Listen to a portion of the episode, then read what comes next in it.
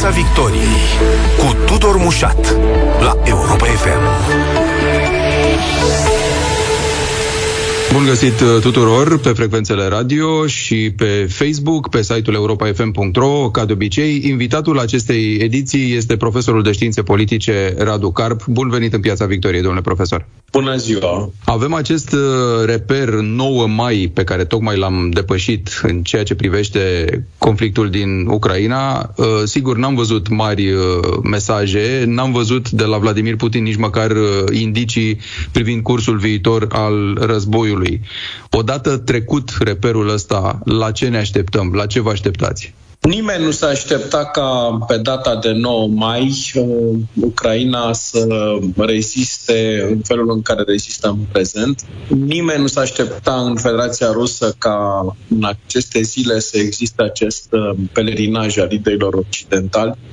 S-a gândit uh, această operațiune în felul în care Chievul să cedeze după trei zile. Știm foarte bine că Rusia a adus și uniforme de paradă găsite în bagajele abandonate ale soldaților ruși. Dacă cineva ar fi spus înainte de 24 februarie la Moscova că ministrul apărării și ministrul uh, de externe, practic, secretarul de stat uh, Lincoln și ministrul uh, apărării Austin vor face o vizită la Kiev la mai bine de 70 de zile după începerea operațiunilor, ar fi părut uh, o glumă, o utopie. Mm-hmm. Iată că astăzi suntem în această uh, situație, dar uh, nu este o situație foarte bună pentru că ne aflăm așa cum a s-a spus și ieri în uh, audierile doamnei Haynes, ne aflăm în fața unui război de uzură. Războiul de uzură este cel mai uh, neconvenabil pentru toate părțile indicate, pentru că macină practic toate resursele, atât ale forțelor ruse cât și a celor ucraini.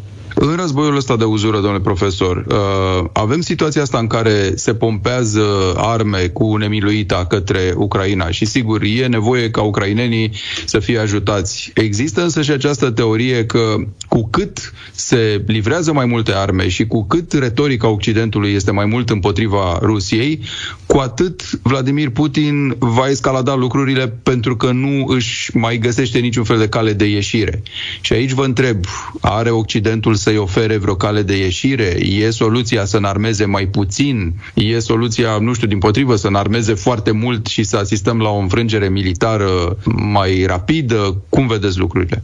Nu știm ce va urma, dar dacă facem un bilanț al acestor 75 uh, de zile de conflict, observăm că singurele acțiuni din partea Occidentului care au efect sunt sancțiunile și înarmarea Ucrainei orice altă discuție pe planul diplomatic nu are niciun fel de șansă reușită. Din păcate, din relatările tuturor uh, participanților la discuții cu Vladimir Putin după data de 24 februarie, rezultă o determinare fără rezerve pentru cucerirea războiului în Ucraina. Cancelarul austriac, domnul Nehammer, în momentul când a fost la Moscova, a descoperit acest lucru și l-a împărtășit lumii întregi. El a fost urmat și de alți lideri care, și domnul secretarul general ONU, chiar dacă este diplomat, a spus printre rânduri faptul că la discuția de la Moscova, Vladimir Putin a mărturisit că va merge până la capăt. Ori în condițiile în care nu pot avea loc discuții diplomatice, singurele măsuri care și-au făcut oarecum efectul, vom vedea ce se va întâmpla la, până la final, sunt uh, sancțiunile și respectiv uh, înarmarea Ucrainei. Ce înseamnă până la capăt în cazul ăsta? Până la capăt, așa cum îl vede Vladimir Putin, numai că noi nu știm ce obiectiv și-a propus Vladimir Putin odată ce acela inițial a ieșuat. Evelyn Heinz a spus foarte clar și sunt absolut de acord cu ce a spus. Obiectivul Vladimir Putin este odată cucerirea uh, regiunilor uh, Donbass, din Donbass, cele două oblasturi ucrainene, crearea unui coridor la Marea Neagră până în Transnistria pentru a lipi Transnistria și eventual după realizarea acestui obiectiv, uh, inițierea discuțiilor de pace. Ăsta este obiectivul uh, militar al lui Vladimir Putin și nu cred că vor fi schimbări decât dacă sancțiunile vor avea efecte. Există la ora actuală discuții potrivit cărora piesele de folosite la armament, piesele de schimb de producție occidentală nu mai se găsesc așa cum se găseau până acum. Vedem o încetinire a operațiunilor militare, dar uh, sunt absolut de acord cu doamna Hayes. Aceasta, acesta este obiectivul uh, militar uh, urmărit de Moscova în prezent. Bun, dar de partea cealaltă vedem, uh, cum ziceam, o creștere a volumului de arme și de ajutor pe care îl primesc ucrainenii. Putem să ne imaginăm că obiectivul lor devine nu doar să blocheze ofensiva rusă în alte teritorii, ci chiar să-i scoată pe ruși de acolo de unde sunt deja? Da, obiectivul uh, Ucrainei este maximal. Este recucerea teritoriilor, tuturor teritoriilor pierdute în fața Rusiei de la începerea războiului. Am auzit chiar și despre Crimea, că ar putea fi o... Da, și, și re- recucerea Crimei. Un lucru mai puțin cunoscut este că președintele Zelensky a inițiat în decembrie anul trecut o coaliție internațională de experți, uh, ONG-uri, lideri politici pentru recucerirea Crimei. Sigur, pe cale pașnică, atunci nimeni nu se gândea la versiunea uh, unui conflict armat, mhm. dar uh, acesta rămâne o parte din obiectivul Ucrainei și am văzut ieri, de exemplu, atunci când uh, anumite unități uh, ucrainene au atins granița cu Rusia în zona Harkov, președintele Zelenski a spus că uh, se începe cumva îndeplinirea acestui obiectiv, chiar și acest teritoriu limitat. Este o soluție în logica a ceea ce spuneam mai devreme, ca Occidentul să încerce să provoace, să zicem așa, negocieri uh, mai degrabă mai devreme decât după alte luni de ofensivă militară, chiar dacă își permite să dea aceste arme Ucrainei. Se pierd totuși vieți omenești în fiecare zi. Și atunci stau și mă întreb, e o miză, o ambiție să continui războiul cu tot armamentul pe care îl poți pune la dispoziție sau să oprești pierderea de vieți omenești încercând o altă variantă? Negocierile nu pot avea loc în momentul de față din cauza a trei condiții. Prima condiție este lipsa unui terț care să fie agreat uh-huh. de ambele părți. Turcia a încercat, dar uh, vedem că nu mai are inițiativă în ultimele săptămâni. Israel a încercat, dar fără succes. Alte state sunt percepute de Moscova ca fiind prea apropiate de Occident și au instituit sancțiuni împotriva Rusiei. Deci nu avem un terț. Nu, nu, părțile nu pot să negocieze, să aibă propria inițiativă. Sau se poate, da, context foarte limitat.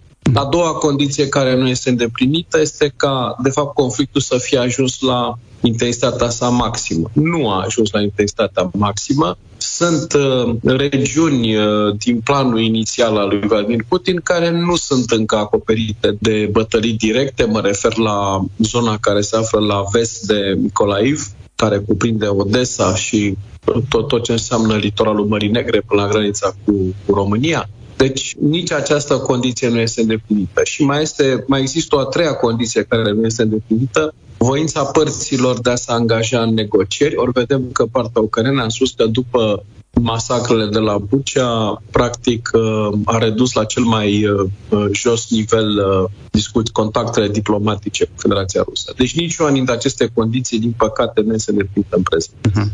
Partea ucraineană pare să rezoneze cumva foarte mult cu Statele Unite, dacă vreți, și în ceea ce privește retorica de război și în ceea ce privește, mă rog, colaborarea. În ce măsură se poate vorbi totuși și despre foarte realist exist acum și despre un uh, război pe care Statele Unite încearcă să-l alimenteze, încearcă să-l, să-l susțină, pentru că există această optică, am văzut din partea unor țări europene, există falia asta că totuși ar fi bine să se încerce altă variantă. Și aici stau și mă întreb dacă nu se dă apă la moară cumva teoriilor lui Putin că ăsta e un război prin intermediar, că de fapt nu cu Ucraina se luptă Rusia, deși sigur Rusia a invadat-o, nu e vorba de un război propriu-zis, e un război de apărare din partea Ucrainei.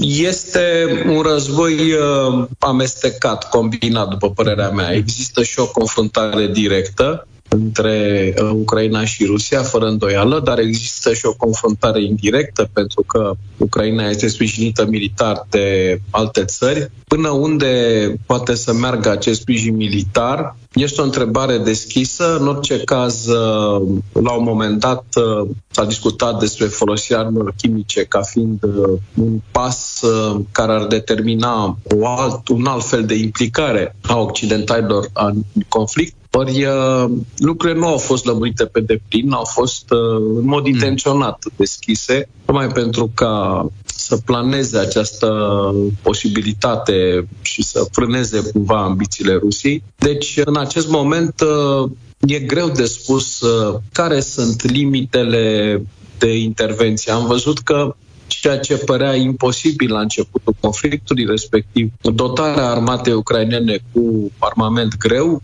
astăzi este posibil, ba chiar a devenit uh, o obișnuință. Deci totul depinde de situația de pe teren. Ucraina continuă să ceară aceste arme și pare că, mă rog, are ceva de împărțit uh, cu state ca Germania, de pildă. Și aici e o altă discuție interesantă. Germania, sigur, s-a lăsat convinsă să-și schimbe foarte mult din abordarea legată de ajutor, ajutorul militar, de propria înarmare, dar uh, parcă nu e o convingere 100%.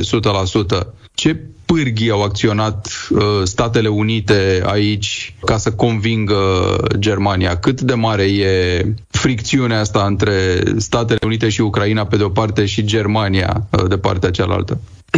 Germania are, la momentul de față, confruntă cu mai multe probleme, pentru că Partidul Social-Democrat a promovat în mod tradițional o politică de deschidere față de Est și uh, landurile din uh, partea de est a Germaniei au un parlament în momentul de față mai mulți reprezentanți care sunt favorabili unei soluționări mai degrabă pașnice a mhm. conflictului și a încetării trimiterii de ajutor militar. Deci cancerul Scholz se află în momentul de față, paradoxal, el este susținut de mai, mai degrabă de aliații din coaliție decât de propriul partid. N-aș spune, n-aș merge atât de departe încât să spun că SPD este divizat, dar există sau existat tradițional uh, opinii uh, foarte diverse, inclusiv legate de apropierea cu Rusia. Un lucru mai puțin cunoscut este faptul că există o importantă minoritate rusă în uh, estul Germaniei, venită după reunificare și în Germania au, au și fost, de altfel, manifestații ale acestei minorități care, mă rog, cerea să fie luată în considerare. Deci e foarte greu de menținut o poziție clară, iar cancerul Scholz face în mod vizibil eforturi în a păstra această linie. Cum am spus, aliații săi mai degrabă sunt uh, mai favorabili Ucrainei. Am văzut că doamna Baerbock a și fost la, la Kiev și a avut niște declarații uh, foarte ferme. Deci uh, sunt mai multe falii în interiorul Germaniei, dar asta e un lucru cunoscut. Așa arată politica germană post-unificare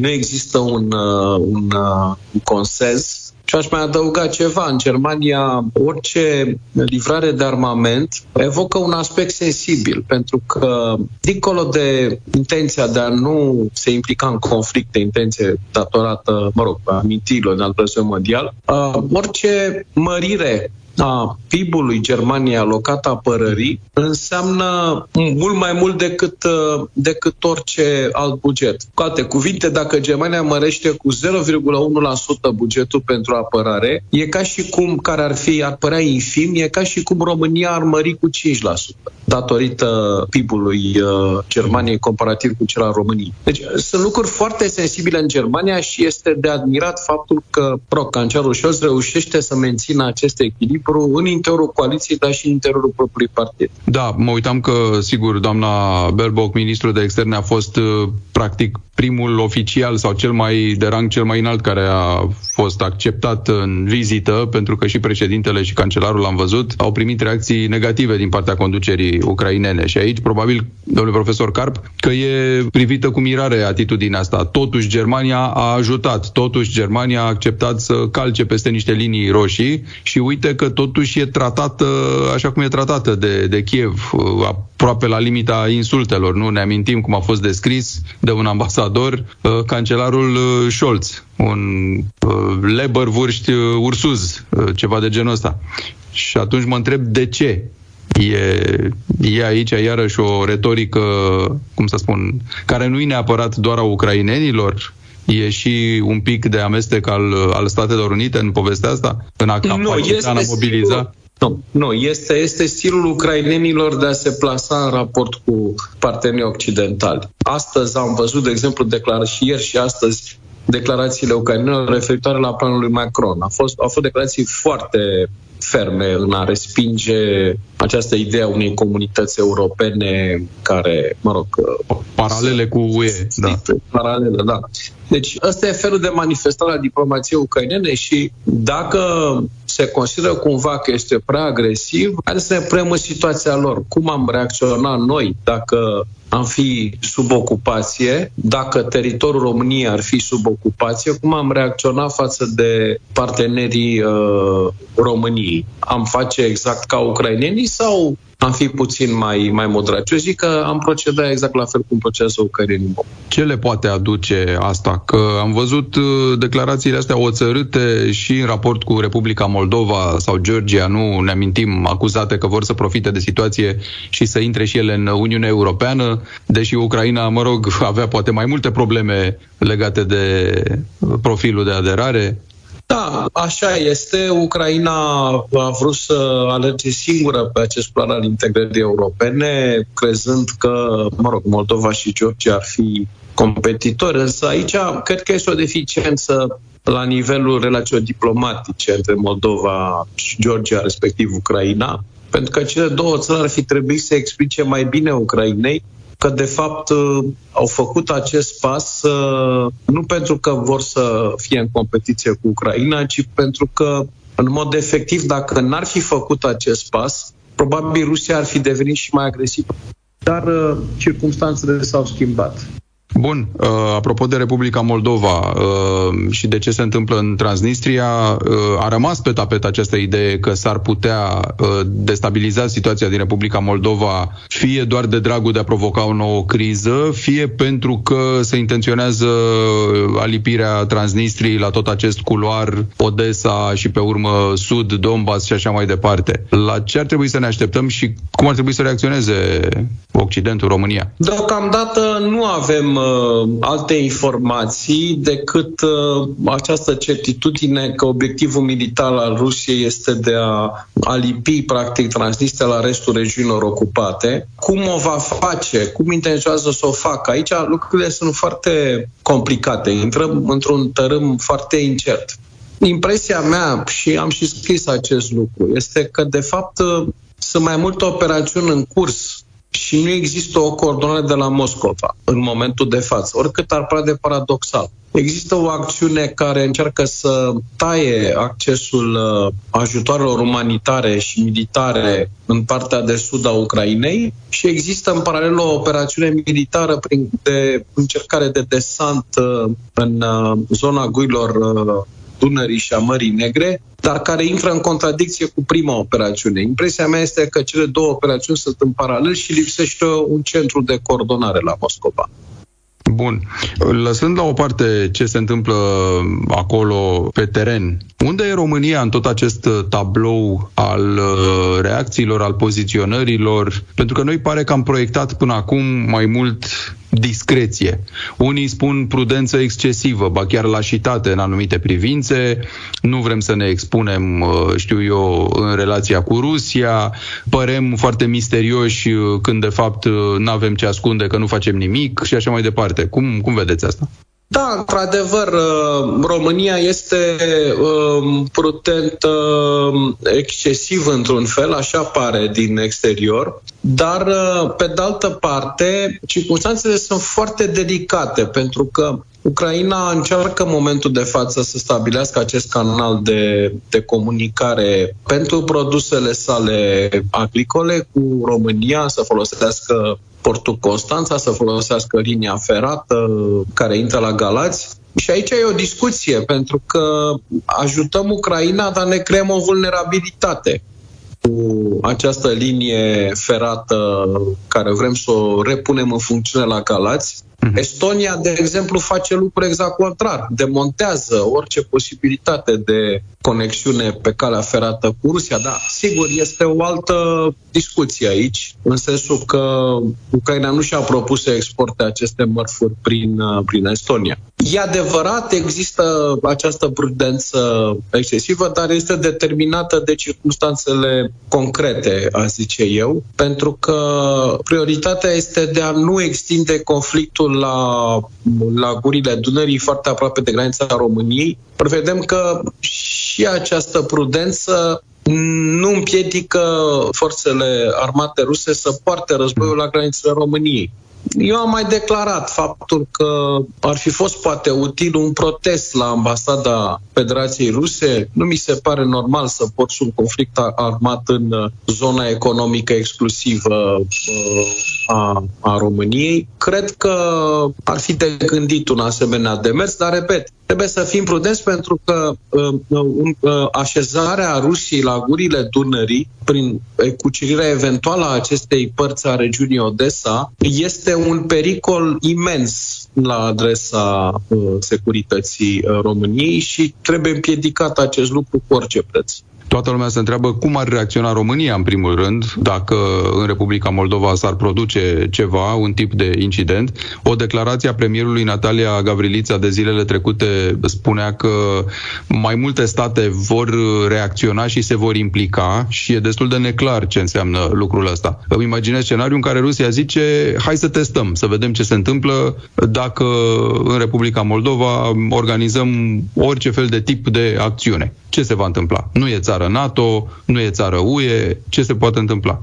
Republica Moldova nu poate fi amenințată de Federația Rusă decât uh, din două părți, dinspre, dinspre Tiraspol și dinspre Odessa. Să fim realiști, în momentul de față Rusia nu are supremație aeriană, nu poate risca un desant aerian de proporții la Tiraspol și nici în condiții normale de pace, lipsa unui război cu Ucraina. Această amenințare nu e serioasă pentru că Tiraspolul nu are un aeroport. Are practic este, cum se explic, e, e aeroportul Băneasa în, în momentul de față în, în România. Așa este acest aerodrom de la Tiraspol. Iar dinspre Odessa poate face acest lucru numai dacă orașul este cucerit. Și vedem că nici pe departe acești ani nu, nu există, dar Evident, asta nu înseamnă că nu se poate întâmpla. Nu, eu nu exclud posibilitatea ca Rusia să continue această ofensivă și să-și atingă acest obiectiv militar de cucerire a orașului Odessa.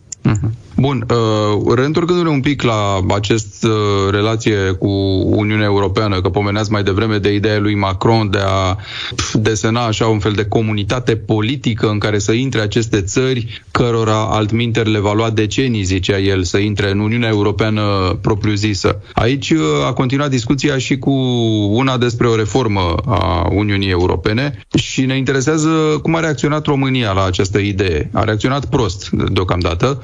Nu nu e de acord uh, să se ia deciziile cu o majoritate calificată, vrea să păstreze, e pe lista țărilor care ar vrea să păstreze acel drept de, de veto, chiar și al unei singure țări, nu? Care se, să blocheze anumite procese. Uh, s-a mai discutat despre mai multă Uniune Europeană în apărare sau în sănătate, la fel România nu e de acord. De ce oare? E o propunere aberantă, nu are legătură cu realitatea. Nu știu de ce Emmanuel Macron a insistat uh, să facă această propunere pe 9 mai. Am văzut-o și pe Ursula von der Leyen de... vorbind despre asta, da. Da, nu, nu, nu a reușit decât să paraziteze conferința europeană a cetățenilor, în care erau câteva propuneri interesante. Ori el, uh, parazitând acest eveniment, în momentul de față în media se discută doar despre uh, propunerea lui Emmanuel Macron. Repet, în detrimentul unor propuneri foarte interesante ale cetățenilor. Doamna von der Leyen s-a referit doar la procedura aceasta de majoritate calificată, unanimitate și nu la planul lui Macron. Deci e un plan care, de fapt, pe care de fapt nu-l vrea nimeni. E adevărat, în momentul de față Uniunea Europeană este într-un amplu proces de tranziție de la unanimitatea din anii 50-60 la majoritatea calificată de astăzi. E o discuție foarte complexă pentru că implică tranziția pe mai multe domenii și cât de rapid se face această tranziție. Trebuie să fie făcută mai rapid sau mai încet. Aici e o discuție tehnică foarte, foarte complicată și care ia ani de zile.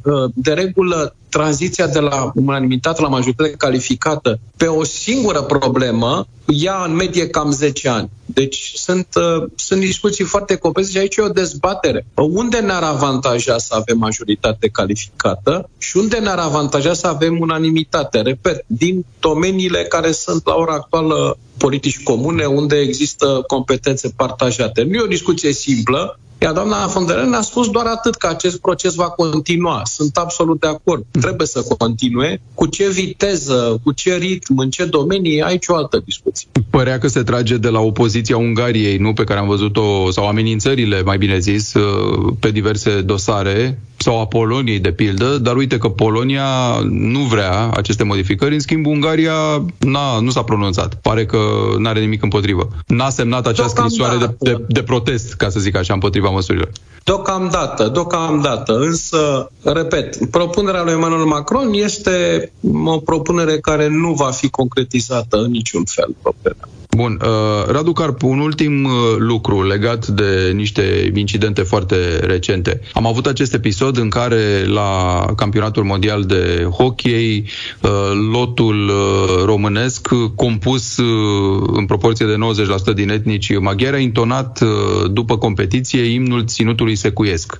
Și politicienii de la noi uh, au sărit în sus, au spus că ăsta e un gest care frizează sau încurajează separatismul, că în contextul de față nu e nevoie de așa ceva, că au spus-o textual fix, asta s-a întâmplat uh, și în Rusia, s-a invocat persecuția unor minorități, nu vrem să deschidem o discuție și la noi despre subiectul ăsta, prin răuvoitori, cât de important e episodul ăsta? Acum coaliția se va întruni în ședință să discute povestea asta. Da, eu mă așteptam să apară un asemenea incident uh, chiar la proporții mai mari. De ce? Pentru că ani de zile România uh, a ignorat uh, finanțarea acestui sport hockey, care este foarte iubit de comunitatea maghiară, nu numai din România, dar și din Ungaria și de oriunde. Considerând că la, lasă, uh, e mai bine, dacă vor ei să investească bani, e treaba lor.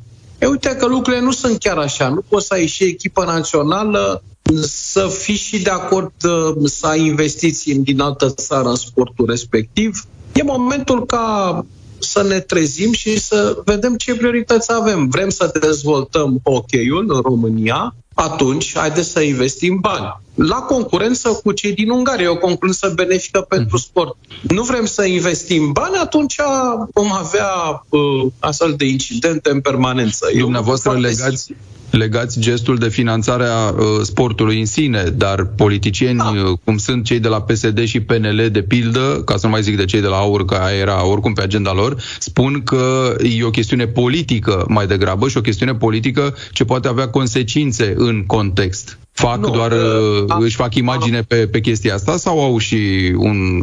Am, am urmărit dreptate? foarte atent declarațiile. Să știți că liderii partidelor politice au evitat să exprime pe acest subiect. Sigur, sunt voci izolate, dar o poziție oficială a celor trei partide nu există, pentru că, în primul da, rând, acest... și Grindeanu, de pildă, sau au, da, au da, vorbit lucru, în termeni... Așa cum am spus, acest lucru va fi discutat în coaliție și sunt convins că se va găsi o soluție. Partidele acestea sunt foarte atente pentru păstrarea coaliției, iar din partea AUR n-am auzit-o nici până acum o voce, pentru că nici nu, ei nici nu știu, uh, uh, nu cunosc subiectul. Necunoscând subiectul, uh, nici nu se pot pronunța. De-abia aștept să se pronunțe, să vedem cât de incompetenți sunt în continuare, dar Asta e o altă discuție.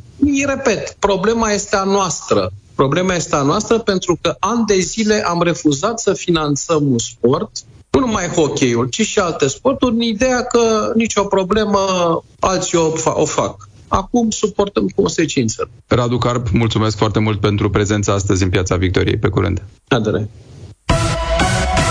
Piața Victoriei cu Tudor Mușat la Europa FM.